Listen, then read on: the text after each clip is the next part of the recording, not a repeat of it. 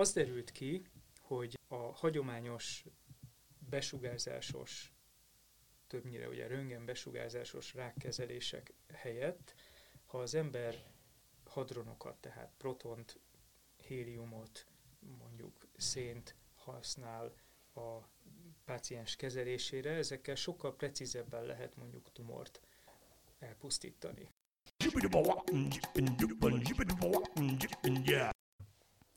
A jövő bár ismeretlen, mégis mindig találhatunk olyan elhivatott embereket, akik fáradtságos munkával igyekeznek élhetőbbé tenni az emberiség előtt álló éveket, évtizedeket. A Volvo Recharge teljesen elektromos és plug-in hibrid modell családjával a környezettudatos élet mellett tette le a voksát, és a jövő megmentőinek elhivatott támogatója. Üdvözlöm mindenkit, ez itt a Jövő Megmentői podcastje. Dr. Barnaföldi Gergely Gábor, a Magyar Elis csoport vezetője, a Wigner Fizikai Kutatóközpont Nehéz Ion Fizikai Kutatócsoportjának vezetője vendégünk. Atomfizikáról fogunk beszélgetni. Hogy jut el valaki odáig, hogy atomfizikus lesz belőle? Üdvözlöm a hallgatókat! Hát először is ez nem igazából atomfizika, hanem ö, nagy energiás részecske és magfizika, amivel, amivel foglalkozom. De azért, azért visszavezethető az atomfizikára, mert ha az ember arra gondol, hogy mi az az atom, ugye az eredeti jelentése az egy és oszthatatlan, és ugye a demoklitoszi elv az az volt, hogy ezekből az atomokból, az oszthatatlan kicsi részecskékből épül fel az univerzum, és minden, akár mi is, és hát ugye a kérdés az az, hogy manapság mit nevezünk atomnak. Az atomfizika az, az egy, hát lassan már egy száz éves sztori, akkor, akkor volt így a, mm. a, a, a csúcs technológia, és a, a fizikának és a természettudományoknak a leg, legizgalmasabb része, viszont ma az atomnál sokkal kisebb részecskék azok, amik, amik izgatják a fantáziánkat, a kvarkok, a glónok, amik, amik ugye pont az atomokat, az at- atomokban lévő atommagot építik föl. Tehát ezek a kutatások igazából ezzel foglalkoznak. De persze nagyon büszke vagyok magamra, hogyha valaki úgy szólít meg, hogy atomfizikus. Tehát akkor részecske fizika. Tehát akkor, akkor nagy energiás részecske is hogy a nagy, nagy energiás részecske fizikához hogy jut el valaki? Egyszer csak felkeltél reggel, és azt mondtad, hogy ez mostantól ez érdekel, és erre felé fogok menni, vagy hogy tereltek erre a pályára? Hát ez egy érdekes dolog, az ember, ha megkérdezik, akkor a, én kiskoromban mindent szétszettem.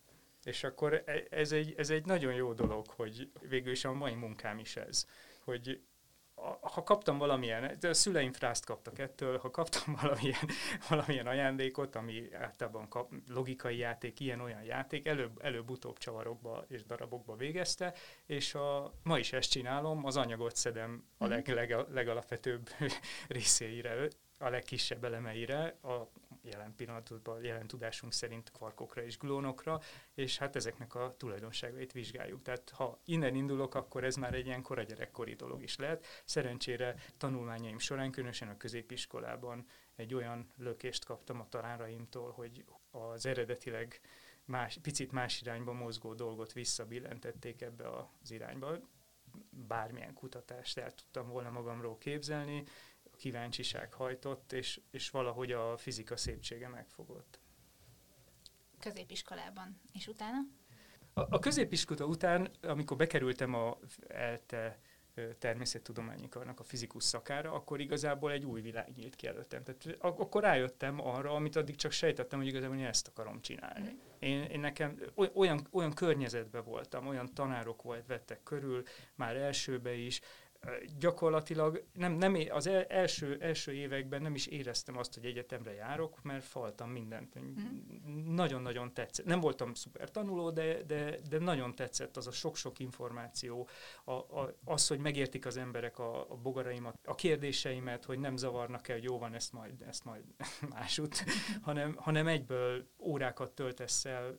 Gyakorlatilag reggel bement az ember az egyetemre, és este későn ment haza, és, és, és közben táblánál való eszmecserék és diszkusziók, és nem tudom. És ez egy, ez, egy, ez egy olyan környezet volt, ami még jobban megerősített abba, hogy ezt szeretném csinálni. A következő... Itt van, itt van egyébként ö, erős a részecske fizika oktatás, meg a fizika oktatás magában? Nagyon. A magyar, mi magyarok jók vagyunk ebben a témában? Nagyon jók vagyunk ebben a témában, a, mind a korábban a magfizika is. Hát akár visszamehetünk odáig, hogy az atombomba uh-huh. sztoria, tehát, tehát ö, gyakorlatilag a 50-es, 60-as, 70-es években mindig voltak a nemzetközi porondon magyar atomfizikusok, uh-huh. magfizikusok, részecskefizikusok, ahogy, ahogy fejlődött ez a dolog, és nagyon-nagyon sokan jöttek Magyarországra tanulni, eszmecserét folytatni a, a helyi kutatókkal. Ilyen szempontból egy, egy fantasztikus közösségbe kerül be az uh-huh. ember, ami, amiről nem látszik, hát, hát az egyetemen ugyanúgy tanít valaki attól, hogy világhíres, mint hogyha nem lenne az, és, és, és nem is ez számít. Tehát, tehát egy, egy nagyon jó környezetbe kerül bele az ember. Tehát ilyen szempontból hamar kinyílt a világ. Uh-huh. És egyetem után hol kezdtél el dolgozni? Hol lehet ezzel elhelyezkedni? Ez egy érdekesebb dolog volt. Ugye nekem igazából két végzettségem van. Elvégeztem a fizikus szakot is, és a csillagászat szakot uh-huh. is, mert valahogy a, a, amivel foglalkozom, a nagy energiás fizika, az mind a két irányba elmozdul, mind a két irányból lehet olyan természeti jelenségeket használni, ami az én kutatásomat elő tudja mozdítani.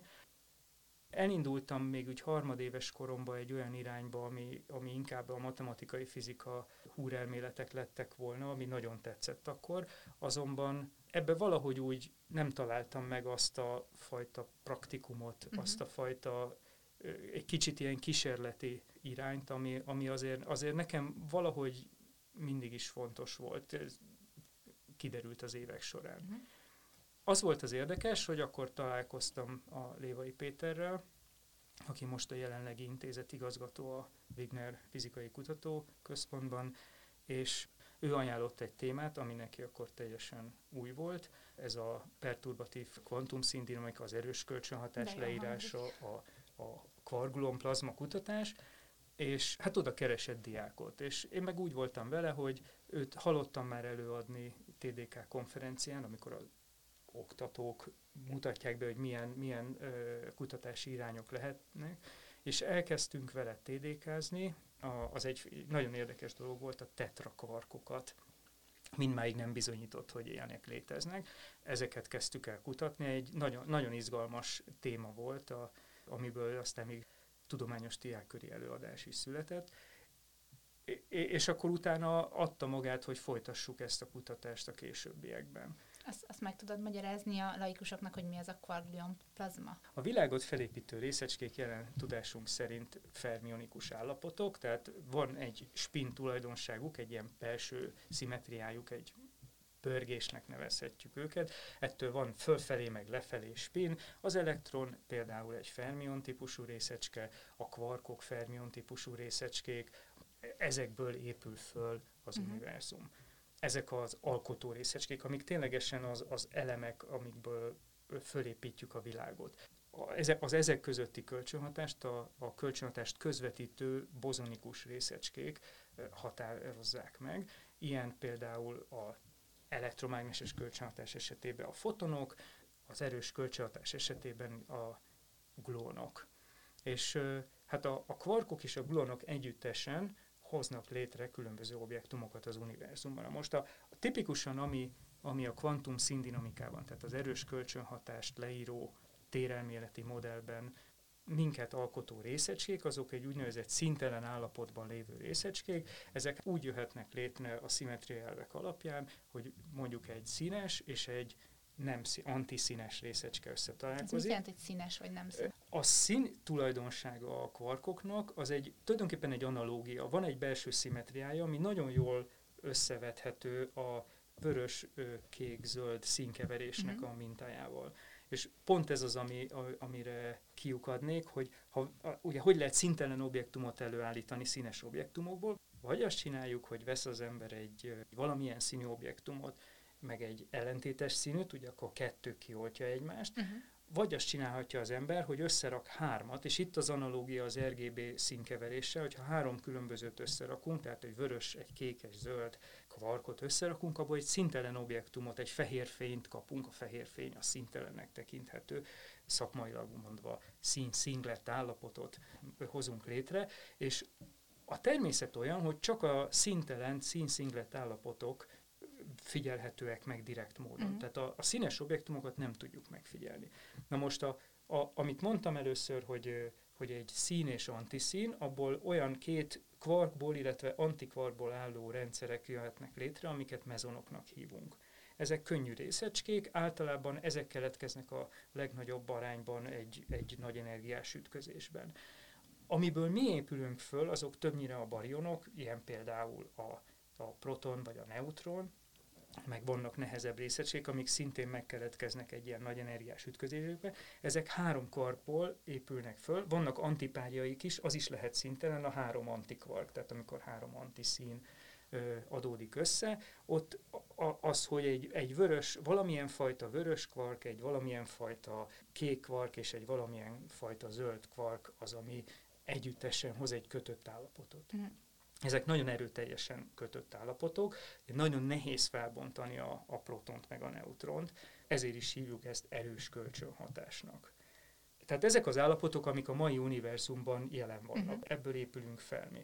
Viszont a, ha nagyon magas a hőmérséklet, és ez történt néhány milliómod másodperccel az, az ősrobbanás után, amikor egy speciális anyag alkotta az egész univerzumot. Ez az anyag van kifagyva tulajdonképpen bennünk ma, ez az anyag egy új fázisa az anyagnak, egy plazmafázis, ami azt jelenti, hogy, hogy egy magas hőmérsékletű, termalizált, tehát, tehát ugye akkor tudom hőmérséklettel jellemezni, hogyha kialakult benne egy valamilyen egyensúly, magas hőmérsékletű, ráadásul egy nagyon kis viszkozitású, tehát egy nagyon folyós anyag, és a ráadásul színes, mert ebben nem csak három kvark helyezkedik el a köztük lévő glónokkal együtt, vagy egy kvark és egy antikvark pár, hanem sok-sok részecske, amiből uh-huh. a mai univerzum áll.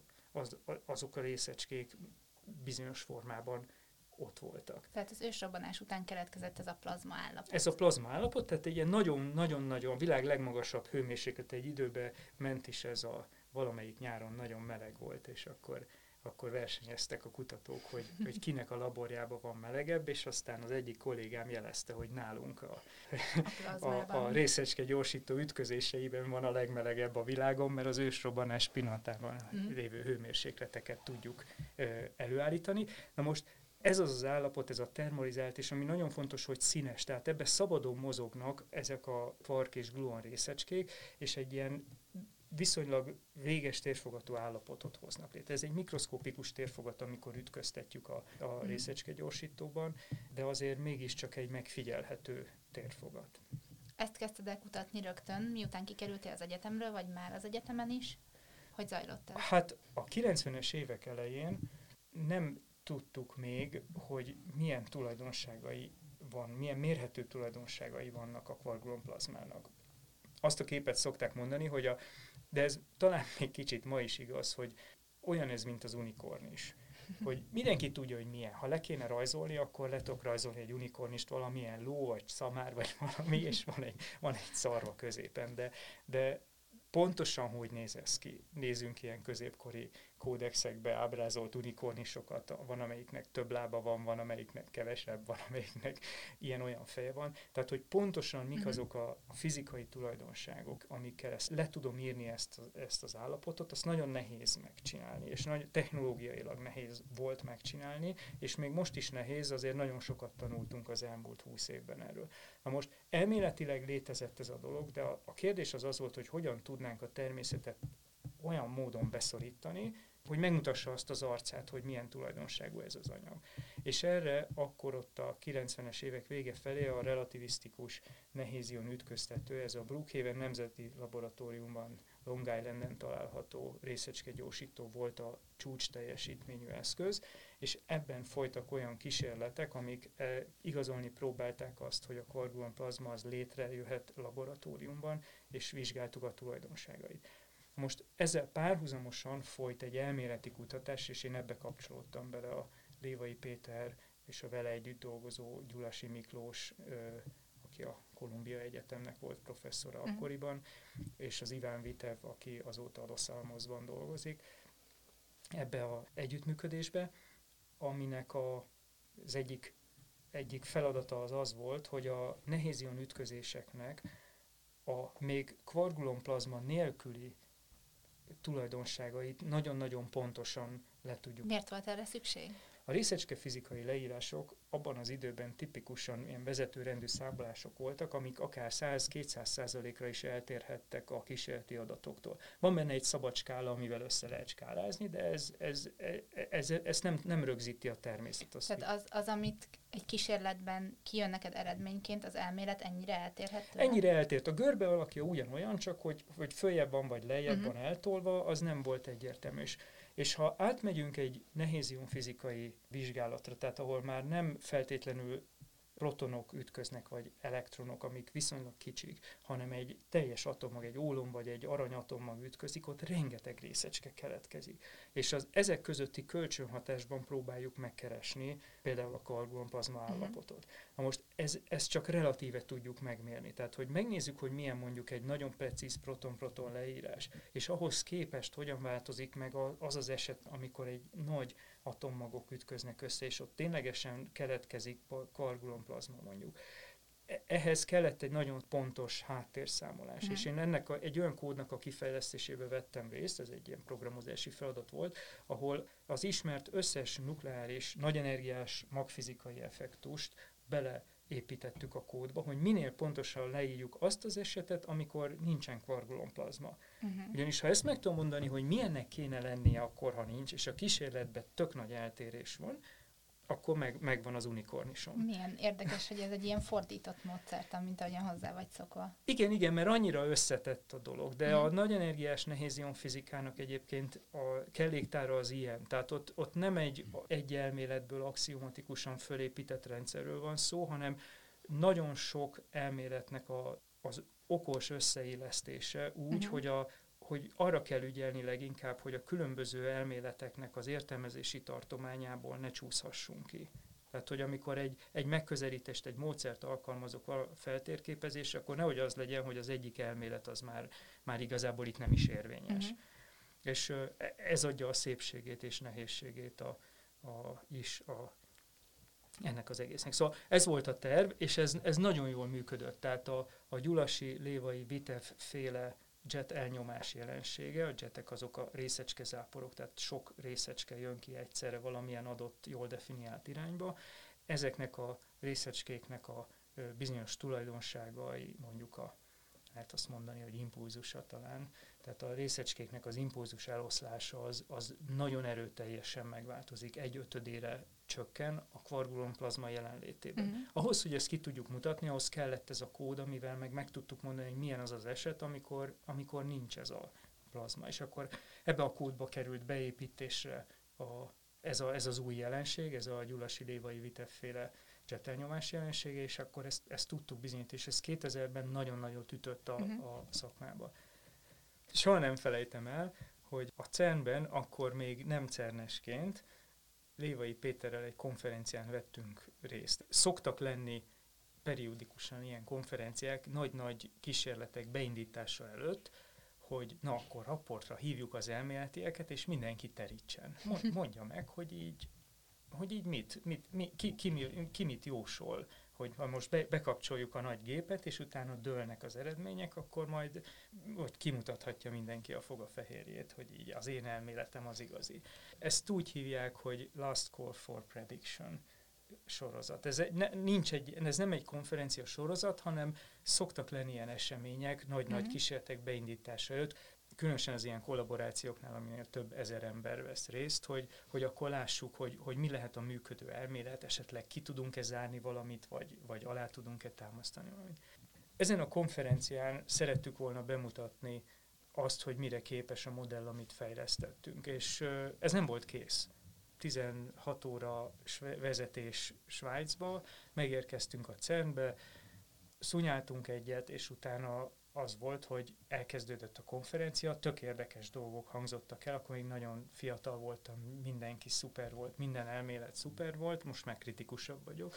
é, és délután mondta nekem a Lévai Péter, hogy be kéne építeni a kódba a jet nyomás jelenségét, és hát ezt nem véletlenül húztuk addig, mert ez nem volt egyszerű.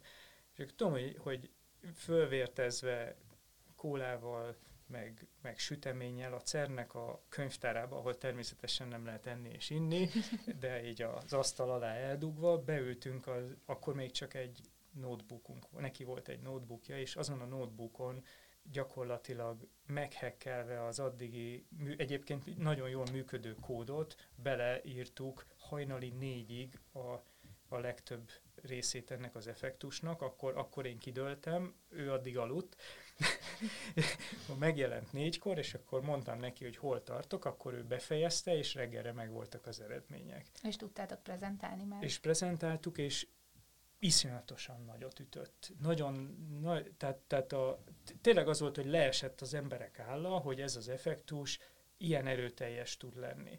És rá egy gyakorlatilag az indulás utáni első évben rögtön ki is derült, hogy ez egy nagyon mhm. pontos számolás volt. Ez egy nagyon meghatározó élmény volt a, az életemben, hogy, hogy mennyire erős tud lenni a fizika, hogy milliárd dollárok mennek bele egy ilyen eszköznek az elkészítésébe, és az ember meg tudja jósolni, uh-huh. hogy, mhm. hogy egy ilyen jelenség előkerül. Akkor melyik eszköz működött éppen a CERN-ben? A CERN-ben akkor, akkor éppen semmilyen eszköz nem működött, mert éppen bezárták a nagy elektron-pozitron ütköztetőt, uh-huh. és építették a nagy hadron ütköztetőt, ami, ami most fut. Tehát most éppen kikapcsolt most és, uh-huh. és fej, fejlesztési állapotban van. De akkor a, a relativisztikus nehézion ütköztető, a RIK volt az, ami a, a nagy energiás nehézion kutatásoknak uh-huh. a csúcs kísérlete volt. És készültünk ugye a CERN-re. Uh-huh. Hogy jutottál el odáig, hogy a CERN-ben kutattál, CERN kutató lettél? Gyakorlatilag ezután az időszak után én, én elkészítettem a doktori értekezésemet, és megszereztem a doktori fokozatot. Doktori fokozat megszerzése után már, már látszódott, hogy érdemes a CERN kísérleti együttműködésébe is részt venni ennek az egyik fő motiváció az volt, hogy az ember nem csak hogy jósol a távolból, mint elméleti fizikus, hanem ténylegesen részt vehet abba, hogy hogyan alakítja. És eh, ezek a eh, nagy kollaborációs mérésekben egy, egy mérésnek a javaslata az már nem, nem úgy megy, mint, gyakorlatilag a RIK volt az utolsó ö, eh, olyan, olyan kísérlet, ahol az elméletek megmondták, hogy mit uh-huh. kéne mérni, és akkor a kísérletiek megcsinálták. Ez, ez, ez most már egyre inkább elmosódik, mert annyira komplex az elemzés, hogy, hogy folyamatos diszkusziót kell folytatni a kísérlet és elméleti kollégák között. És akkor igazából ez, egy, ez úgy látszódott, hogy a jövőbeni nehézium fizikai kutatások szempontjából és az elméleti fejlesztések szempontjából hasznos lenne, hogyha mi is csatlakoznánk ehhez.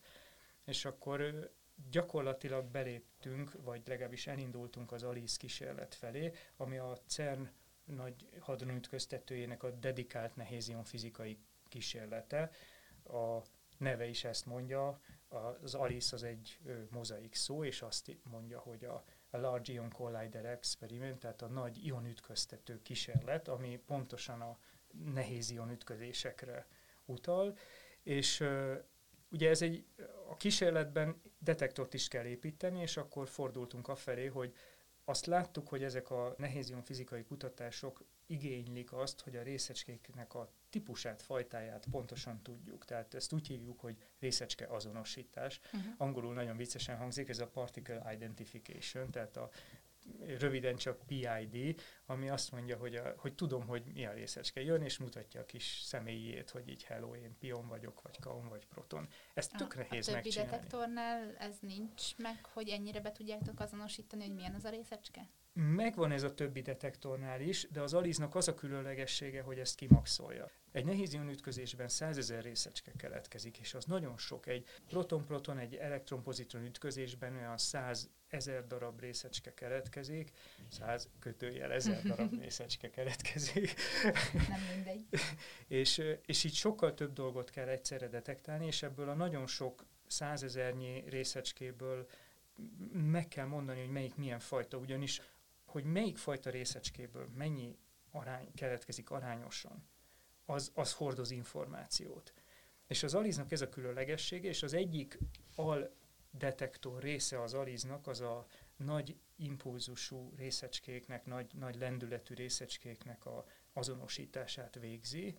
ebbe kapcsoltunk hozzá, hiszen ez nekünk amúgy is egy fontos lépés volt a saját kutatásainkba, és akkor elkezdtünk detektort fejleszteni, majd utána hosszabb, rövidebb leállás után az ember visszakerült a CERN-be. Ez egy laikusnak még mindig nem tiszta, hogy ez hogy kapcsolódik a kvarglion plazmához és az ősrobbanás utáni állapothoz, mert itt most mondasz egy csomó részecskenevet, beazonosítjátok őket, de mi az összefüggés?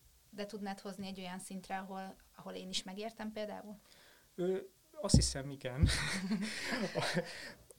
Ahogy mondtam, a kvargulomplazma, miután egy ilyen színes anyag, nem lehet direkt módon megfigyelni. Tehát nem, nem, nem lehet azt mondani, hogy, hogy hú, ott most megkeletkezett, lefényképezzük, berakjuk a, a cikkbe a képet róla, és, és tök jó, hanem csak ilyen másodlagos jelzők, úgynevezett szignatúrák vannak, amiket, amiket látunk. Tehát látunk egy ütközést, és a, az ütközésben létrejön a kvargulomplazma, és ahogy a részecskék utána távolodnak, és kihűl ez a nagyon forró anyag, visszaalakul ugyanolyan anyaggá, mint a, amiből az egész elindult, tehát uh-huh. protonokból, neutronokból, és még egy csomó újfajta részecskékből.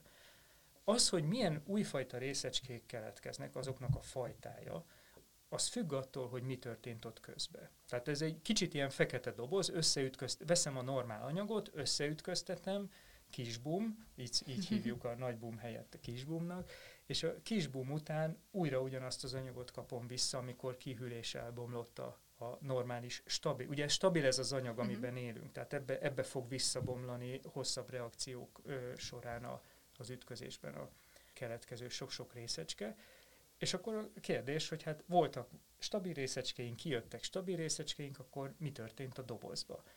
és hogy, hogy milyen arányban keletkeznek a részecskék, hogy milyen mondjuk a keletkező részecskéknek az impulzus eloszlása, ahogy az előző modell kapcsán mondtam, igazából az az, ami, ami, amit meg tudunk vizsgálni. És ezért nagyon fontos az, hogy például meg tudjuk mondani, hogy vannak olyan részecskék, amik a, a kvargulomplazma kialakulásakor meg fognak jelenni, és ha nincs kvargulomplazma, akkor sokkal alacsonyabb arányban jelennek meg. Ez egy ilyen jelzője, szignatúrája a, a kvargulomplazma megjelenésének.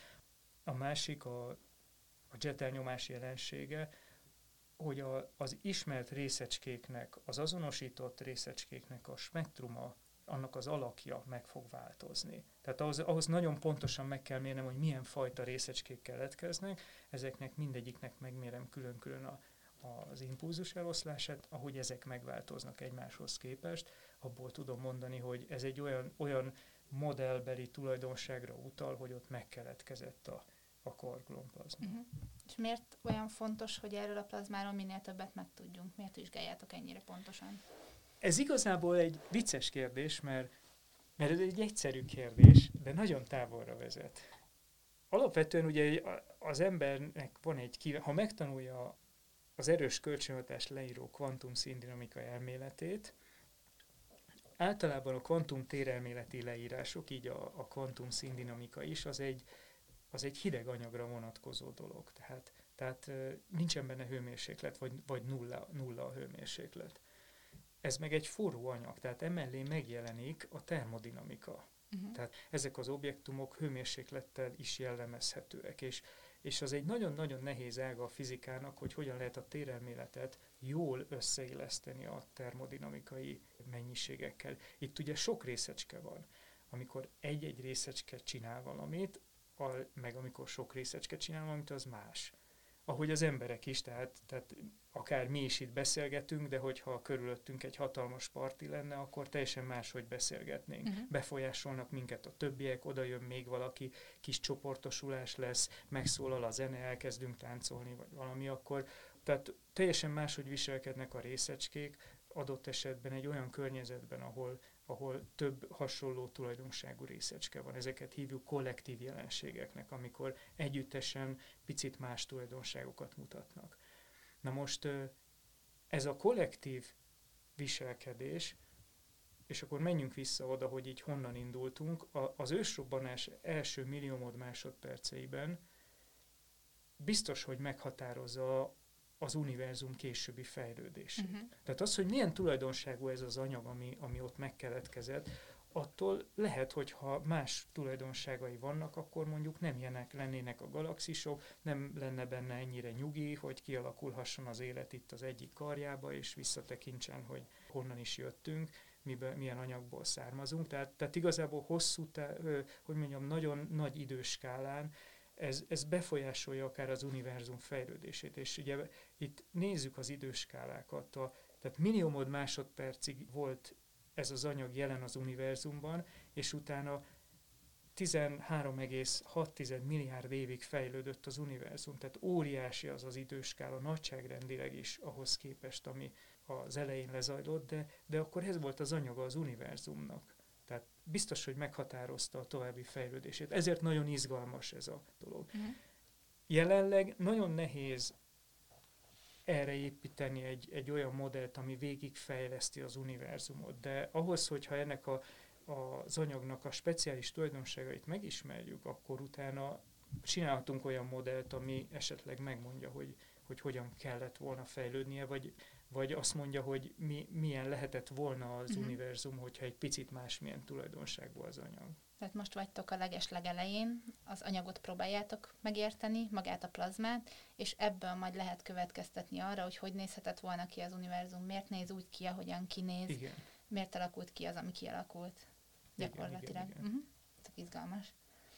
Most ugye átalakítottátok az eliszt egy uh, kicsit. Igen, tehát a nagy hadronütköztető az gyakorlatilag, ö, hát most számolva, két évvel ezelőtt bezárt, és ennek az oka az az volt, hogy egy fejlesztésen esett át. Azért egy picit ezt világítsuk meg, hogy, hogy milyen. Tehát a, a nagy hadonütköztető az egy részecske gyorsító, ahol bemegy, berakunk valamilyen részecskéket, vagy protonokat, vagy xenont, vagy olmot, és ezeket ö, egy 27 km kerületű gyűrűn felgyorsítunk, és utána néhány ütközési pontban a gyűrű mentén összeütköztetjük. Azt a mozgási energiát, ami összegyűjtöttek a gyorsítás során a részecskék, azt egy ilyen, egy ilyen frontális ütközésben ö, belső energiává konvertáljuk, belső energiává alakítjuk, és ebből keletkezik a sok-sok részecske, a kvarkglombazma, stb. Most a cél az az, hogy minél nagyobb energiájú legyen a gyorsító, annál mélyebb, annál erősebb a mikroszkópunk, annál jobban az anyagba tudunk, az anyag építő elemeihez el tudunk jutni, de nem csak ez számít. Ezek a folyamatok, amiket vizsgálunk, nagyon ritkák. Az azt jelenti, hogy egy-egy ütközésben kevés olyan részecske keletkezik meg, vagy, vagy nagyon kicsi mennyiségbe keletkezik meg a kvargulonplazma az, hogy jól tudjuk vizsgálni. Ezt ugye úgy lehet felfokozni ezt a hatást, hogy az ember ugyanannyi idő alatt több ütközést csinál. És ez az, ami a nagy hadronütköztetővel most történt, hogy miután volt egy gyönyörű mérési időszakunk, ahol nagyon nagy mennyiségű adatot összegyűjtöttünk, most a, a gyorsítót fejlesztjük abba az irányba, hogy még több ütközést lehessen időegység alatt ö, létrehozni. Ezt úgy hívják, hogy a részeske gyorsítónak a luminozitása, ez ugye a, a latin szóval fényességből származik, tehát a fényessége az azt jelenti, minél több részecske jön időegység alatt, és a, ez a luminozitás upgrade, ez folyik most a nagy hadronit köztetőben, most már a vége felé. Ezáltal a gyorsító lesz gyorsabb. Ö, bizony, hogy legalábbis ö, nagyobb statisztikájú eseményeket tudunk időegység alatt elvégezni. Na most a másik oldalon, ugye ha a gyorsító áll, ami tulajdonképpen az egésznek a a CERN-nek a szolgáltatása a gyorsító, tehát hogy ő ilyen nyalábokat és ütközéseket produkál nekünk, a kísérleti együttműködéseknek a feladata, hogy ezt megmérjék.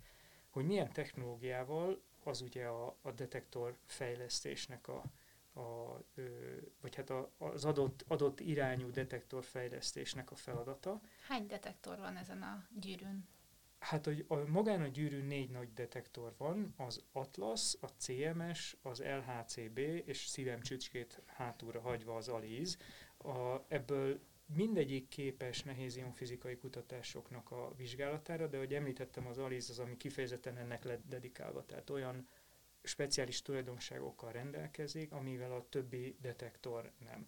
Az alizzal, hogy az érem másik oldalát is elmondjam, az alizzal nem lehet Higgs-et mérni. Mm. Tehát a, a szuperszimmetrikus részecskék kutatása, az, az gyakorlatilag kiesik az aliznak a látóköréből, ellenben a nagy atommag-atommag ütközésekben keletkező mindenféle részecskéknek a, a tulajdonságai, az, az sokkal jobban, sokkal, hatá, sokkal jobb hatásfokkal mérhető az alizban.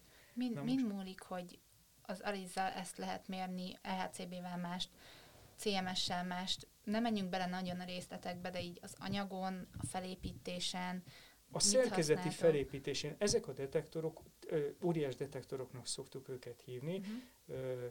gyakorlatilag olyan 20-30 méter hosszúak, és, és 11 néhány méter átmérőjű hengerek, Szép óriási nagyobb. hengerek, amik, amik hát nagyobbak, mint egy, egy siló talán, és egy ilyen gabonasiló elfektetve.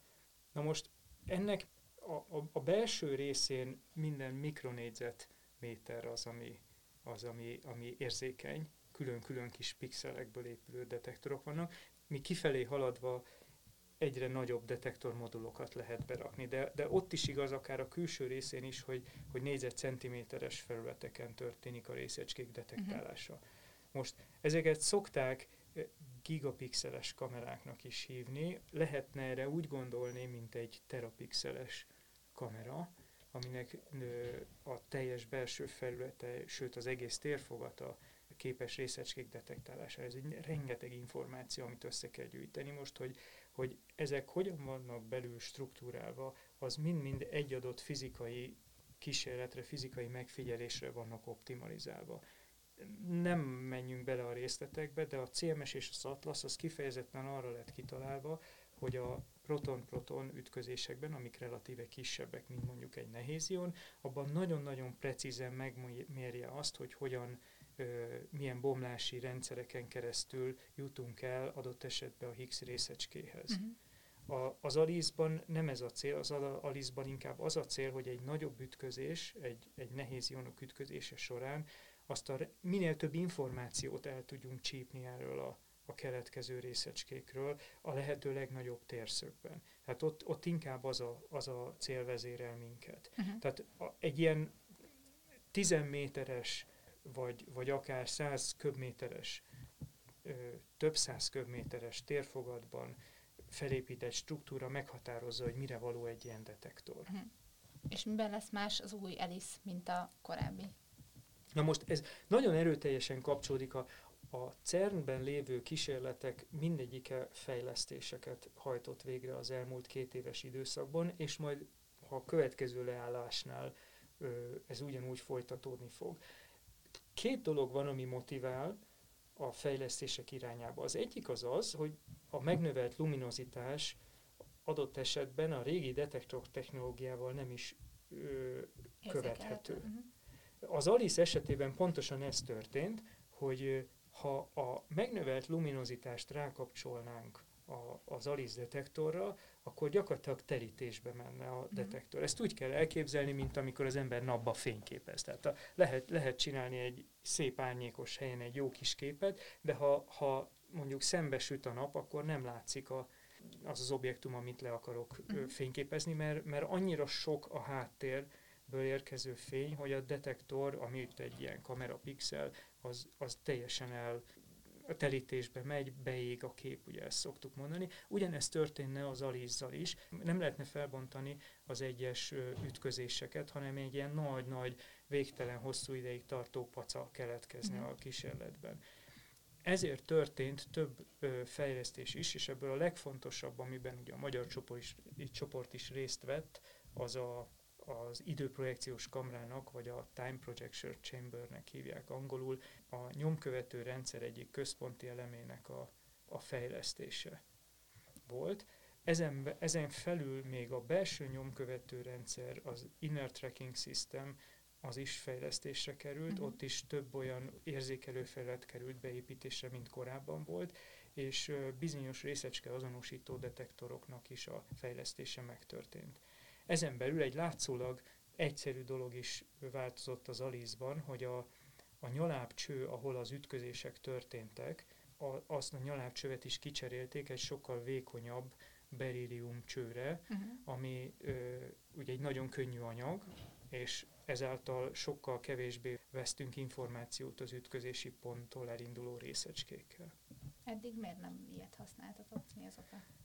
Eddig optimálisan működött a detektor uh-huh. a, azzal a setuppal. Nem mellesleg például a berillium cső az egy nagyon macerás dolog, mert ö, az egy ö, nagyon törékeny anyag, tehát nehéz, nehéz ezt technológiailag uh-huh. felépíteni és megcsinálni.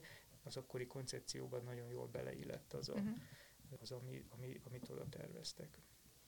Nem csak a CERN-ben kutatsz, hanem itthon is. Mind dolgoztatok az elmúlt években Magyarországon? Tehát egyrészt az én, én munkám az direkt módon az elméleti fizikához kapcsolódik, tehát ami a mindennapos saját kutatásom, az az elméleti modelleknek a fejlesztése. Mm. De most a, a CERNES kutatásokhoz kapcsolódóan több irány is van. Egyrészt ugye ezeknek a fejlesztéseknek, amik a, most az ALICE kísérletben megjelentek, ezeknek a nagy része Magyarországon történt. Tehát konkrétan a, az időprojekciós kamra fejlesztése az egy két éves kutatási feladat volt. Uh-huh. Amit De ez a, fizikailag vagy elméletben? Ez fizikailag. Fizikailag, fizikai, Hát is is, a, ennek a gyakorlati részében vettünk részt. A, a feladat az az volt, hogy az időprojekciós kamera átépítését e, egy új technológiára, ezt a gázelektron sokszorozó vagy GEM e, technológiával kell, kellett átépíteni, és ezeknek a, a, az elemeknek a vizsgálata, minőség ellenőrzése, ez Magyarországon történt. Itt több mint 800 körülbelül ilyen A3-as lap méretnyi fóliát kellett két kutatóintézetben optikailag és más ö, speciális módszerekkel kellett ö, átvizsgálni, és ezeknek egy, egy jellemző minőségi osztályozás szerinti számot kellett adni, hogy a legjobb ilyen detektor elemek kerülhessenek be az aliszba, hogy a legnagyobb hatásfokot érjük el. Ez egy két éves olyan munkafolyamat volt, hogy gyakorlatilag minden héten érkezett egy doboz a cern és utána szó szerint egy nappal látéve ment egy automatikus szkenneren keresztül ezeknek a lemezeknek a vizsgálata, uh-huh. majd utána a hétvégén újra becsomagoltuk és visszaköltük a CERN-be őket. Most eh, amikor ez elkészült, akkor mi kimentünk a cern és segítettünk összeépíteni magát az időprojekciós kamrát ezekből az elemekből. De nem csak ezt az egy kutatást végezzük az Aliznak, kutatást, fejlesztést végezzük az Aliznak, hanem a magyar csoport koordinálja az adatgyűjtő rendszernek a fejlesztését. Az ALIZ a korábbi mérési időszakban működő adatgyűjtő rendszerét magyarok tervezték a Wigner Kutatóközpontban, és magyarok építették meg magyar hozzájárulásként. Uh-huh. Ez egy nagyon-nagyon fontos dolog, ami nem látszik. Ugye ez, ez ugyanolyan, mint az internet, hogy, hogy akkor veszed észre, amikor, amikor nincs. Tehát az adatgyűjtő rendszer is, ahhoz, hogy, tehát most ugye elmondtam az előbbiekben, hogy, hogy keletkeznek a részecskék, azoknak detektáljuk a részecskéknek a nyomát, föl tudjuk rajzolni, hogy a detektorban hogy ment el. Igen ám, de például a mostani megnövelt luminozitású LHC-nél proton-proton ütkezések 2 MHz-en, tehát másodpercenként 2 millió ütközésnek az adatát kell kiolvasni, vagy ólom-ólom ütközésben másodpercenként 50 ezer esemény történik, 50 mhm. ezer ütközés történik, és az 50 ezer ütközésben keletkezik 100 ezer részecskének a nagyon sok adata. Tehát ezt valahogy ki kell onnan hozni, és a, a magyar csoport itt a, a megnövelt luminozitású LHC-ra elkészített egy olyan adatgyűjtő rendszert, ami a gyakorlatilag 4 terabit per szekundummal tudja kiszedni az információt ebből a detektorból. Ez is a budapesti csoportnak a munkája. Na most mindezek a kutatások, amik jó részt Magyarországon a Wigner Kutatóközpontban zajlanak, természetesen amikor elkészül egy csomag, akkor, akkor ez kikerül a cernbe. Ezek ugye magukkal hozzák, hogyha az ember a kutatások során talál egy olyan érdekes dolgot, ami esetleg hétköznapi alkalmazásba átkerülhet, akkor elindul egy, egy gyermeke ennek a kutatásnak. A baj az mindig akkor, amikor nagyon sok gyermeke lesz egy ilyen kutatásnak, de a Wignerben mind a két, mind a két irányban, ami, amiben az Alizban részt veszünk, született egy-egy gyermek, vagy mondjuk inkább azt, hogy szület, az egyik gyermek megszületett, a másik születőben van. az egyik gyermek az a, az úgynevezett műontomográf, ami ugyanazt a technológiát használja, amit az időprojekciós kamrában használunk, tehát részecske nyomokat tudunk detektálni, csak itt a részecskék nem a nagy energiás ütközésben keletkező részecskék, hanem a kozmikus részecskék, elsősorban műonok. A műon az egy olyan részecske, olyan, mint az elektron, csak 200-szor nehezebb, az ő nagy testvére. Ezek a kozmoszból érkeznek, és uh, itt rajtunk is most másodpercenként a tenyerünkön kb. ekkora feleten egy-egy műon átmegy. Ezt lehet detektálni a Föld felszínen, de ezek, ahogy behatolnak a Földbe, idővel elnyelődnek. Na most kérdés, hogy mennyire nyelődik el, az attól függ, hogy milyen sűrű anyag van fölötte. Ha egy ilyen detektort leviszünk a Föld alá, akkor abból hogy mennyi, melyik irányba mennyi nyelődött el, meg lehet mondani, ki lehet találni, hogy milyen az anyag sűrűsége fölül. Uh-huh. Mire lehet ezt használni? Mi elsősorban Magyarországon ezt arra használjuk, hogy barlangkutatásokat folytatunk, tehát van egy ismert barlangjárat, oda leviszünk egy detektort, ott mérünk vele több hónapig, és megpróbáljuk meg kitalálni, hogy van-e rejtett üreg valahol. Ugye ott kisebb lenne a sűrűség, több részecske jönne abból az irányból. Uh-huh. De ugyanezt a technológiát lehet használni arra, hogy mondjuk épületszerkezeteket átvizsgálni, hogy van-e benne sérülés, vagy amire a kollégáim használják az innovatív gázdetektorok lendület kutatócsoportban, hogy egy, akár egy, egy hegyet vagy egy vulkánt át lehet vele világítani, megállapítva benne, hogy, hogy hol helyezkedik el a, a magma, ki akar-e törni esetleg a vulkán. Uh-huh. Tehát ezeket már gyakorlatban Ez használják. a gyakorlatban is van, ez egy, ez egy, ennek eredményeképpen született egy japán-magyar szabadalom, amit a ez a kutatócsoport, akikkel mi is az alizos kutatásokban együtt működünk, ők, ők készítették. A másik gyermek szintén az alizos kutatásokhoz kapcsolódik, és ott pedig a belső nyomkövető rendszernél alkalmazott úgynevezett szilícium alapú pixel detektoroknak a, a egészségügyi alkalmazásához. Ezt fordítsuk le magyarra. Jó. Dolog sokkal egyszerűbb, mint ami ennek hangzik az derült ki, hogy a hagyományos besugárzásos, többnyire ugye röntgen besugárzásos rákkezelések helyett, ha az ember hadronokat, tehát protont, héliumot, mondjuk szént használ a páciens kezelésére, ezekkel sokkal precízebben lehet mondjuk tumort elpusztítani.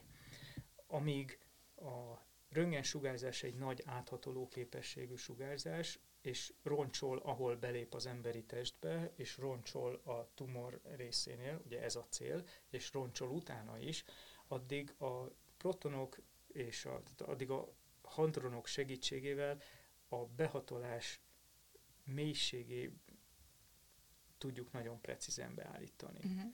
Olyannyira, hogy a gyakorlatilag elérhető az, hogy a, a, a pusztítás az szinte csak a a tumorban történjen meg. Ez egy nagyon precíz technológiát igényel, tehát amíg egy ma egy ilyen röntgenterápiás berendezés az elfér egy ilyen kisebb orvosi rendelőbe, addig egy hadronterápiás készülékhez egy óriási épület kell, ahol hatalmas mágnesekkel irányítjuk a megfelelő helyre a, uh-huh. a, a, a gyorsított hadronokat. Ez, ez, egy része, ez egy nagy energiás magfizikai technológia, amit itt a CERN-ben a CERN-es kutatások kapcsán dolgoztunk ki.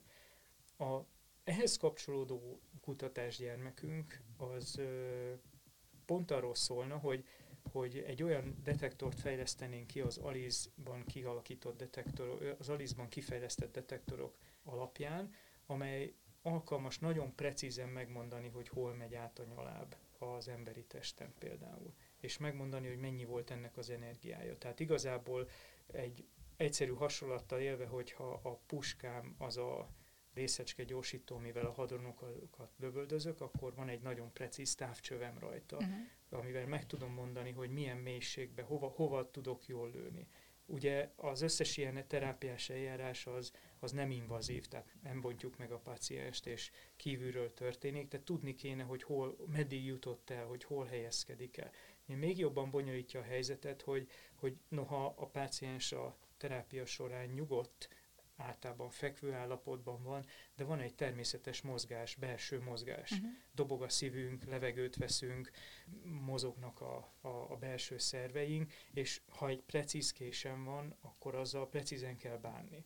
Most ehhez fejlesztünk egy olyan, olyan detektort, amit a komputer tomográfiához hasonlóan működő eszköz, csak itt a protonokat fogjuk használni a tomográfiás eljárásban, ezért ezt proton CT-nek vagy proton komputer tomográfiának uh-huh. hívjuk. Azok a detektorok, amik egyébként a CERN-ben, az ALICE kísérletben, vagy adott esetben, adott esetben más kísérletben is a, a protonokat megmérik egy ütközésben, azok kicsi átalakítással alkalmasak arra, hogy egy jóval alacsonyabb energiájú ütközésben megmérjék nagyon precízen a protonoknak a helyét és az energiáját. Mm. És egy ilyen detektor fejlesztése zajlik, ez egy közös kutatás a ö, Norvégiában található Bergeni Egyetem vezetésével zajlik, amiben több diák is részt vesz a magyar oldalról. Mi végeztük el a, ennek a detektor prototípusának a nyaláb ö, tesztelését, amikor berakjuk egy részecske gyorsítóba, és megnézzük, hogy hogyan tudja detektálni részeit, és magyar munka ennek az egész detektorrendszernek a hűtésének a kidolgozása. Hogyha már a gyerek metaforánál tartunk, mennyire jár ez gyerekcipőben? Hol tartotok most a kutatásban? maga a hadronterápia az egy ö, akár fél évszázados múltra, tehát az első korai kísérletek azok fél évszázados múltra tekintenek vissza. Igen, ott alapvetően az a probléma ugye, hogy mekkora a műszer, amekkora Nagy a lehet. műszer és a technológia bonyolult. Uh-huh. Tehát igazából nem, nem, nem lehet ebből egy kompakt eszközt előállítani uh-huh. jelen. Tehát ehhez kell tényleg egy laboratórium, ahol, ahol ezek, ezek a kutatások ahol maga a nyaláb előáll, és ahol a páciens lehet kezelni. És jelenleg a világban körülbelül olyan 80-90 ilyen, ilyen intézet van, hadroterápiás uh-huh. intézet. Különböző nyalábokkal dolgoznak, minél nehezebb részecskét gyorsítanak, annál bonyolultabb. Ebből következik, hogy ennek a 80-90-nek a, a nagyobbik hányada, mondjuk azt, hogy jóval több, mint fele az inkább protongyorsítás, tehát ez kifejezetten protonos terápiára alkalmas. Mi, annál élesebb a kés, minél nagyobb a, az atommag, a szén és héliumos ö, gyorsítókból kevesebb van, azoknak a száma is azért most már emelkedik. Ma ott tartunk, hogy egyre elfogadottabbá válik ez a, ez a gyógyítási eljárás, ugyanis miután nincsen igazán műtéti eljárás, ezért nem szükséges utána a, a, a kórházi ágy foglalás. Tehát utána nem foglalja a beteg a kórházi ágyat. Tehát, tehát besétál, átesik ezen a terápián, kisétál, és... és Gondolom a gyógyulási idő is. A röviden. gyógyulási idő is, és a dózis, amit kap a beteg, pont azért, mert hogy nagyon fókuszáltan kapja a, a beteg területre irányítva, ezért kisebb a dózis, és ezért kisebbek a mellékhatások uh-huh. is. Tehát, tehát tényleg az van, hogy bemegy a páciens, elvégzik rajta a, a megfelelő terápiás eljárást, ami egy rövid, akár 15 perces folyamat, és utána mehet munkába, és következő nap jön megint. Mm. Ö, ami egy mondjuk egy kemoterápiával kombinált ö, hagyományos besugárzásnál elég sok mellékhatás van, ami miatt ezt nem teheti meg, lábadoznia kell, mm. pihenni egy kicsit, hogy a szervezete regenerálódjon és ezt, ezt az eljárást pontosítjátok, egyszerűsítitek le most ti. Igen, ennek az eljárásnak van egy, egy nagyon kritikus lépése. Ugye jelen pillanatban a, a most működő hadronterápiás központokban úgy történik a kezelés, hogy készítenek egy hagyományos komputertomográfos képet röngennel a betegről, és ez alapján kiszámolják azt, hogy protonokkal hogyan kéne besugározni a legoptimálisabb hatás elérés érdekében. A legkevesebbet pusztítsunk, és a legjobban fókuszáljunk a célterületre. Ennek az eljárásnak a pontossága, hogy egy röntgenfotonra vonatkozó fizikából áttérjek egy nehéz részecske, egy hadronnak a leírására, ez, ez elég nagy bizonytalanságot hordoz. Jól meg lehet csinálni, de lehet jobbá tenni. Uh-huh.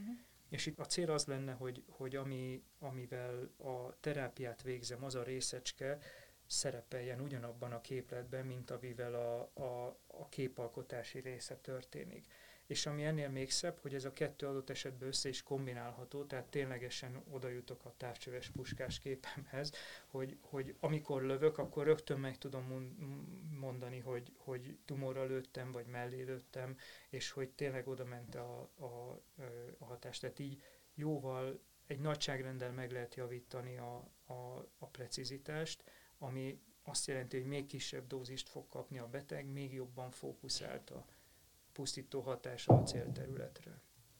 És mit gondolsz, milyen időintervallumról beszélhetünk, hogy ez már tényleg használható technológia legyen? Meg lehet ezt becsülni? Ez egy jó kérdés. A fizikusok mindig nagyon bizakodók.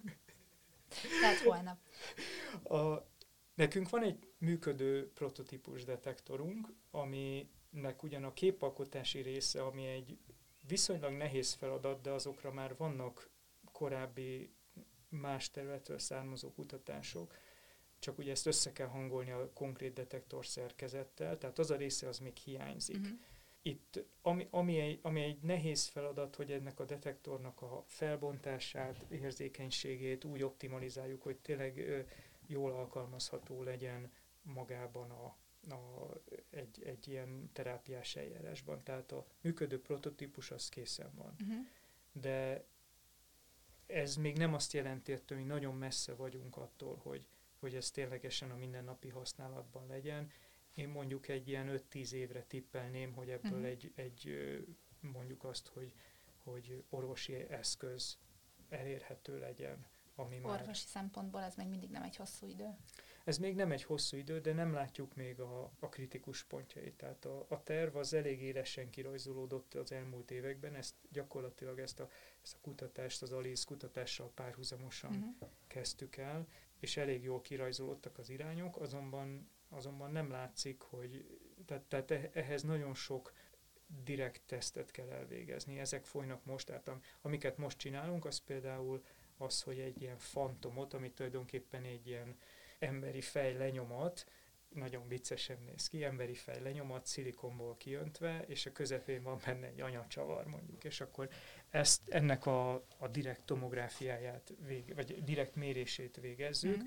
és megnézzük, hogy ez, egy, ez vajon megegyezik-e egy, egy szimulációval, amit komputeres részecske fizikai szimulációban el tudunk végezni. Mm. Hogyha ez a kettő stabilá válik, ugye akkor a, lehet hinni egyre inkább a szimulációnak, akkor meg lehet benne valósítani összetettebb ö, vizsgálatokat, és ahogy megvannak az összetett vizsgálatok, akkor mehetünk a képalkotási rész felé, és utána már lehet a visszacsatolást is nézni, hogy amit kiszámolunk, az akkor milyen dózist fog adni egy, egy páciensen, annak alapján hogyan kell beállítani mondjuk a, a, a nyalábnak az erősségét, uh-huh. vagy energiáját.